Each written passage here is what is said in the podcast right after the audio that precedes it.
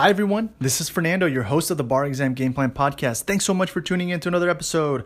Today, I wanted to talk to you about a tip related to, you know, maybe you're having a tough time in in terms of uh, engaging in a timed um, essay, right, or a timed uh, period for MBEs, or a performance test, taking it for 90 minutes, or maybe just the outlining part and doing it for you know 40 minutes, 45 minutes.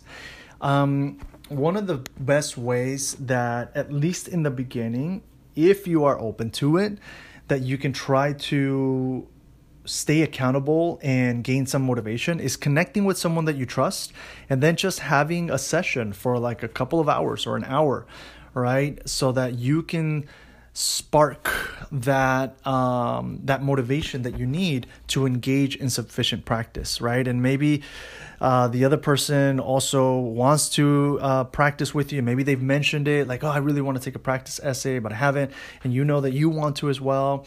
Setting up a time. Hey, listen, this week, why don't we commit to just doing that twice a week? right and and um, trying it out and and doing it and setting a timer and when we sit together and we actually end up uh, either virtually sitting together right or um, in person. And let's just go 60 minutes and then let's write a full essay out on on a topic uh, that that we choose right? And let's challenge ourselves. Let's push ourselves together. And when you find an accountability partner that really is committed to it, if you you know come across a, a thought that's like, oh, I don't really want to do it, it's going to be a lot more difficult for you to try to avoid actually doing the practice because you have someone that you know is counting on you. You have someone that you have set up an appointment with, a time with to actually engage in it. And it's going to be very, very difficult for you to just cancel it because you're going to feel, you're going to feel, you know, a little bit guilty, right?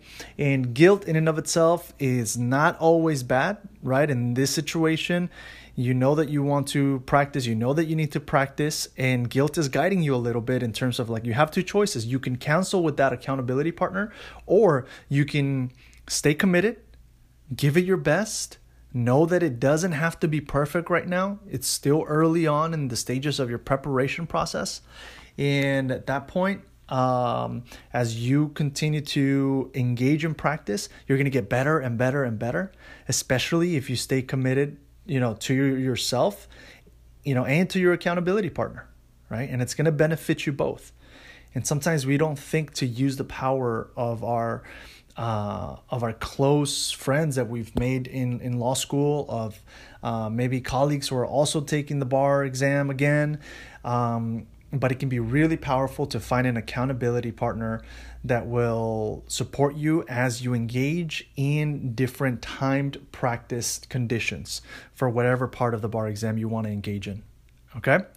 So I wanted to give you that tip. I wanted to give you that suggestion because it really is uh, is important and I'll leave you with that. All right, thanks so much for tuning in and I'll catch you at the next episode. Bye.